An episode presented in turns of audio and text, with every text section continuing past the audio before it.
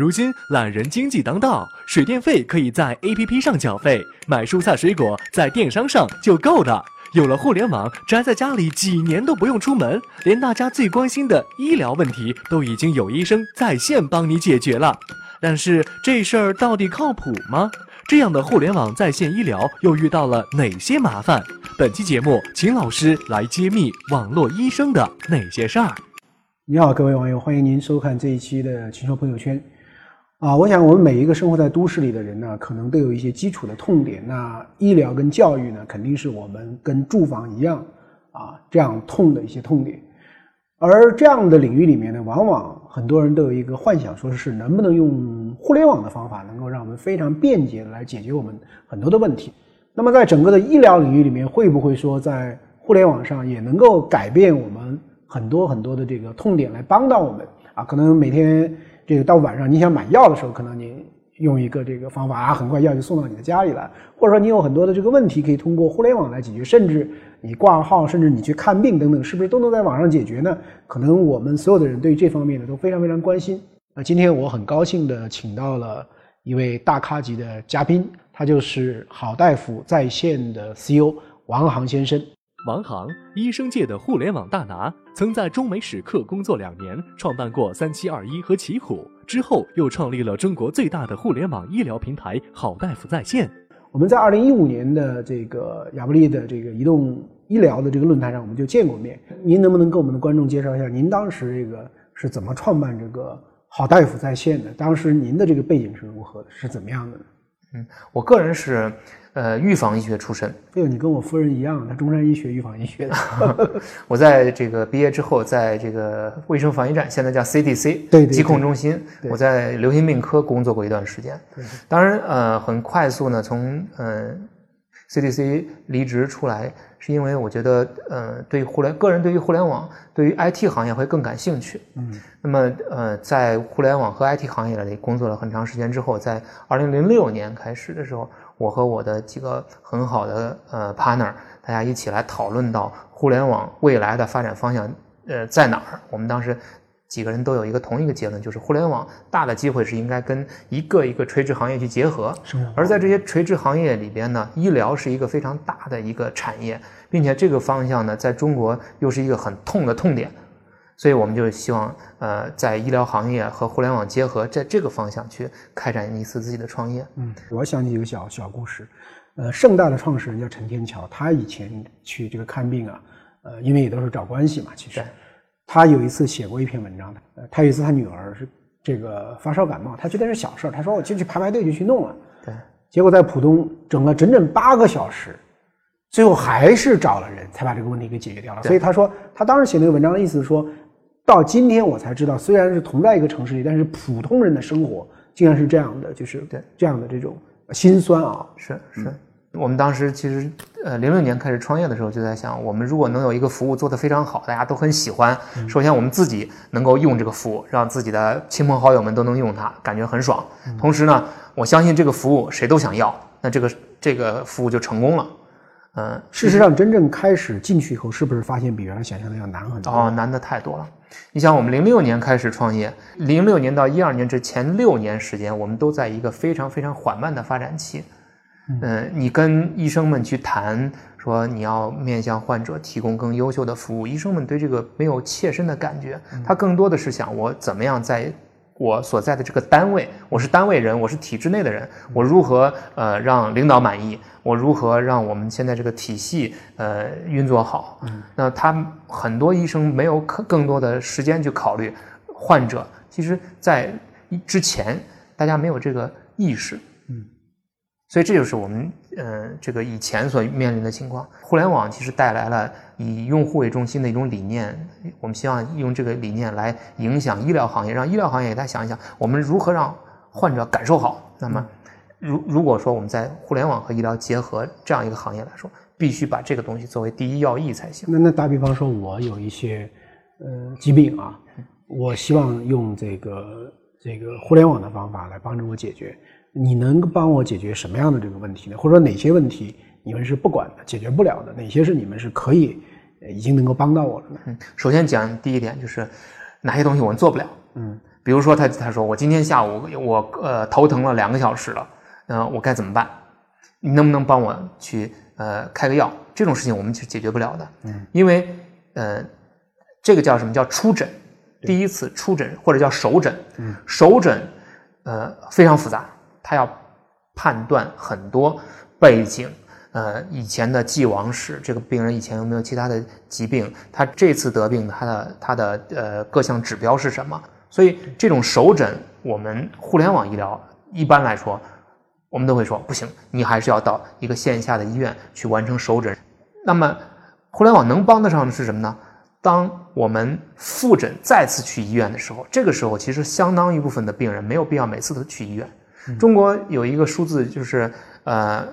在二零一五年的时候，中国总共的门诊量有七十七亿次，这个代表着什么？我们一共才有十三亿人口，十三亿人口相当于每个人去了五到六次医院，对对吧？那一定是大量都是复诊。当你跟医生谈的时候，医生会说他真的没有必要每次去。很多时候，我跟我的一个朋友打一个电话说：“哦，你情况怎么样？那你继续上个月的治疗方案，继续继续吃那个药就行了，或者其他一些稍微的调整。”其实大量的呃疾病。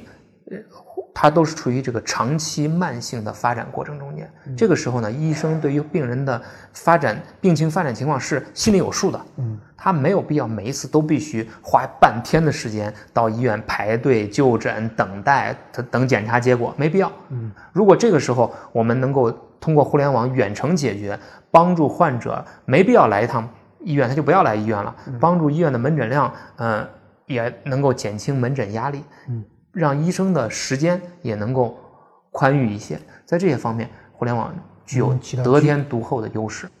那您说到这个时候，我大致呃有一个感觉，其实你也是把现有的这个医疗资源进行一个更充分和更优化的一个利用和使用嘛，对，来解决患者的这个一些啊过去可能交易成本太高啊，对。那么，那么像这样的问题呢，其实我感觉可能会涉及到一个很大的一个管制的问题。我在想，这么多的这个医生，对吧？他他都是隶属于，比如说三甲医院或者等等等等。节假日他们到下级医院或者到别的朋友那里去帮忙去做手术是很多，但是他能不能把他的时间用来去，呃，在这个互联网上去帮助这个？那你这个是直接跟个人合作还是跟医院合作？这里面是不是一个很大的挑战呢？嗯，这确实会是一个挑战啊。首先呢，我说，呃，医疗行业呢，它之所以说是一个严格管制的行业，是因为人命关天，嗯，对吧？所以说呢，呃，中国的法律。就规定所有的诊疗行为，它必须发生在医医疗机构。嗯，那么医疗机构是要归属于呃整个国家的医疗机构管理办法，在这个大的管理框架之下运行的，所以这就导致了说，呃，它是一个嗯严格管制的一个行业。所以说呢，呃，从建立平台、建立互联网平台来说，就一定要去先去寻求说区分出来哪些呃。哪些服务是会引起风险的？哪些服务是相对来说是安全的？嗯，那么在互联网医疗这个行业，其实也走过了呃两个阶段。第一个阶段呢，实际上是互联网医疗平台呢是在提供诊疗业务周边的一些服务，比如说提供信息，让患者能够查到医院的信息啊、医生的信息，提供信息。平台。对，比如说。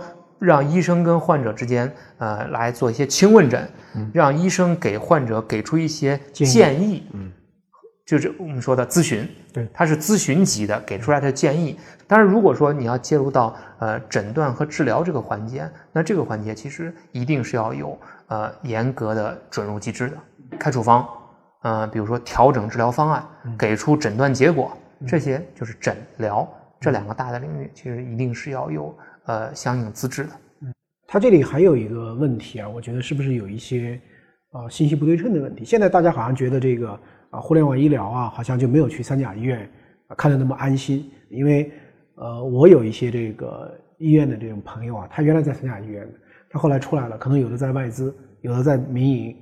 他们也遇到了很大很大的挑战，比如说你出来以后，你就没有课题了，你就没有带学生了，没办法发 paper 了，得不到政府的很多支持，然后包括很多采购也没有政府的帮助了，他们也很痛苦。就真正从三甲医院出来的这些人，真正能做的特别好的，其实都没有他们原来的预期啊那么高。但是呢，我一直在使用他们的这个服务，包括我家人在使用他们的服务。为什么？因为我跟他之间有非常大的这个信任。但是我一听到这个互联网医疗呢，我总觉得那这个人我好像过去也不认识啊，我说跟他也没有什么关系。然后我现在接受他的这个服务，那类似这个问题，它它是一个呃怎么去解决呢？我们可以设设想下医疗流程原来是什么样的啊？嗯，一个医生他的成长过程实际上是这样的：我做治好了一个病人，我这台手术很成功，病人很满意。这个病人他会回到家里边去，告诉左边的邻居，告诉右边的邻居，说啊，这个这个这个王大夫非常好，他会去传播你的口碑，这样口口相传，一个医生他他的品牌会越来越强。医疗这个行业特别讲究这个，因为在人命关天的行业里边，你做广告是没有用的。所以大家都知道，医疗行业里边是靠口碑。嗯，现在在互联网行业里边呢，互联网时代呢，就是大家会把整个这种呃对医生的赞誉、对医生的感谢、对医生的这种呃点赞，嗯，放在互联网平台上，变成一个评价体系。对这个线上的评价体系，它的传播力度更大，传播的速度更快。嗯，那么这个过程呢，我们嗯，我们发现其实患者们是非常理性的。他会看得非常细致，比如说，我要看这个医生，他跟这个患者去交流的时候，他是一种他说了什么话，他是什么态度，他是很关心人呢，还是说只说两个字儿，永远只说两个字儿？这些这些行为都会导致其他患者看待这个医生的眼光，啊，大家会说，哦，这个医生他是和蔼可亲的，这个医生是事无巨细的，那个医生是严肃的，而另外一个医生可能是呃，感觉好像有点草率。那么这些。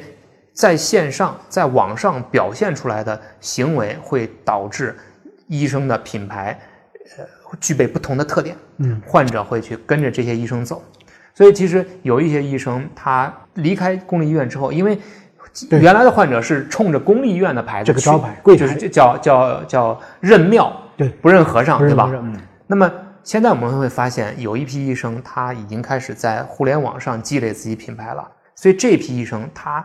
呃，去换一个新的医院，呃，没有压力，嗯，他的病人还会跟着他走，嗯，所以这其实是呃，给我们展现出来了另外一种可能性，就是认和尚，嗯，就是不光是指认庙了。我非常希望这一天来的更加的这个彻底啊，像我们这样的也是这样，我们过去可能在一个媒体里面，人家也是认这个媒体，但是你现在出来做自媒体以后，慢慢你就必须要通过自己的努力去赢得这个这个这个口，在某种上有一定的。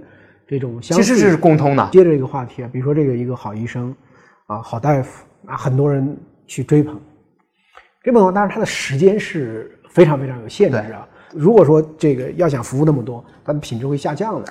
其实我一直有一个观点，就是任何一个疾病在中国的医疗体系，你别说看病再难，找医生很难，但是任何一个疾病在中国，你都能找到一个合适的医生。千万不要说我要找最好的医生，有人说。最好的医生就是最牛的、最大牌的、最有名的，那不见那可不见得，因为他可能时间不够，不够，他没有那么多耐心来帮助你处理问题。最好的医生实际上是最合适，可能是一个嗯娓娓道来的一个年轻医生，他能够有耐心帮助你去讲清楚你们家孩子今天是什么问题，也可能是一个呃老人家啊，但是他非常有经验，他有可能。工作时间已经很饱和了，三言两语告诉你一个结论，但是这个时候是非常准确的，这也是一个好医生。所以，其实最合适你的是就是最好的大夫。现在你们遇到的那个比较大的这种挑战里面啊，有没有这种，比如说，呃，用这个平台，现在医保可能也没有办法接入，或者有没有这样的这种困难呢？这确实是个问题，因为互联网医疗呢，从现在来说，我们其实并没有跟公立的医保体系去打通。嗯，那么公立医保体系它也有自己现在很多挑战，他们也在忙于解决现在它的主流的任务。嗯，而互联网，我认为现在这个时期去谋求跟呃基础医保的对接，现在还不太现实。二零零六年你创立这个公司的时候，当时有没有一些模板，或者说美国的某个、欧洲哪个你去参考？呃，经过了这个十一年之后。你们这个模式放在全球范围里是一个什么样的这个地位？呃，国外这个行业里有没有一些啊特别好的模式，或者说他们现在要开始向我们中国的互联网应用学习了？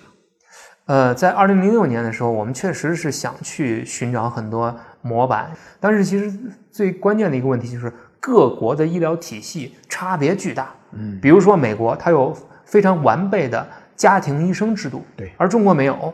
所以说他的家庭医生就能够呃满足相当一部分的需求。所以所以说，美国的互联网医疗其实是远远落后于中国的，甚至说美国的一些研究机构反过头来来找中国，找到我们，希望研究你们，希望呃要你们的数据来看未来的呃互联网医疗的发展。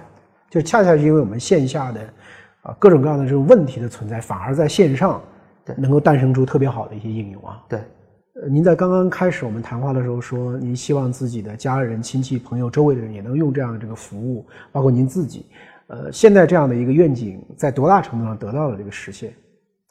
呃，我觉得其实，呃，还达不到五十分吧。嗯，如果一百分的话，现在还达不到五十分。嗯，这个自用的标准是非常高的。对，对吧？能够自用，能够给自己的孩子用的，这个标准是非常高的。对，所以我们到现在为止，我觉得如果按照这个这样的一个高标准来说，我们现在还是在路上。嗯，还正在往那个目标去努力呢。线下的这个医患矛盾非常严重，以至于现在很多人说，很多优秀的学生都不愿意去学医了，等等等等。中国医生未来的数量，总体的数量很不让人乐观。类似这样的医患的这种。矛盾症结各种各样的问题，在互联网这个医疗这样一个领域，也也能够折射出来，或者也能够找到一些反应吗？呃，我觉得还好，还好在哪儿呢？就是其实互联网这个平台啊，它呃有很多呃你可以去介入、可以去干预的一些手段，比如说我们可以用一些杠杆儿，我们用一些小的奖励去推动医生和患者之间的更顺畅的沟通，我们用一些点赞。因为这些小的这个功能会促进双方更顺畅的交流，嗯。而赞扬、鼓励其实是能够给人带来正能量。对，其实我们说对孩子，我们经常说你不能天天批评他，批评他他会越来越没信心，而你天天去鼓励他，他就会越来越感觉到这个自己都有动力去呃越越来越好。对医疗这个行业来说，我觉得虽然说我们线下有很多很多呃解决不了的问题，现在有很多医患矛盾，但是我相信一点就是，只要我们往好的地方去推动它，用赞扬的力量，就让大家往好的地方去推动，嗯，这个就一定能够越来越好。嗯，好，谢谢，谢谢，谢谢，谢谢。提问时间到。您觉得最宝贵的个人资产是什么？我个人觉得呢，可能是两个吧。就第一个呢，我觉得还是一个信用啊啊，如果说你有信用的话呢，很多的呃这种行为就会比较的这个畅顺啊。第二个呢，我认为个人最宝贵的资产应该是习惯吧。比如说你每天这个锻炼，比如说你每天一定时间你好好念英语，比如说你每天一段时间固定练学习，水滴石穿这种长期坚持的很多的习惯，包括人与人相处啊之间的一些啊比较好的啊和气生财的类似这样的一个习惯。人工智能时代，我们如何避免不失业？啊，人工智能时代肯定是失业的嘛。呃，你失业了不是也挺好嘛？如果说这个人工智能这个机器啊能够生产出。物质财富的极大的这个分配，那个时候物质财富极大丰富，而且这个人人享有什么就有什么就分配，那不是共产主义就实现了吗？你为什么怕失业呢？失业的是因为你怕你生计得不到安排。但如果说那个时候人工智能的这种满足方法让你觉得已经是满足了，那么你失业的时候就为围绕自己的自由全面发展去这个去过那样的一种生活，而不要过那种每天都要想着这个生计。今天你们去录一下这个秦老师，那么就 OK 了嘛？你就不需要这么的这个辛苦。如何在这个社会上保持自己的竞争优势？如果说啊，我们只能说一点的话，啊，我想就是说，在你当下正在做的这个东西啊，你尽可能的啊，把它做的这个做到最好，做到极致，做到你尽了最大的这个努力。那么，我觉得呢，在这个过程中，其实就是在建立你的这个竞争的这个优势。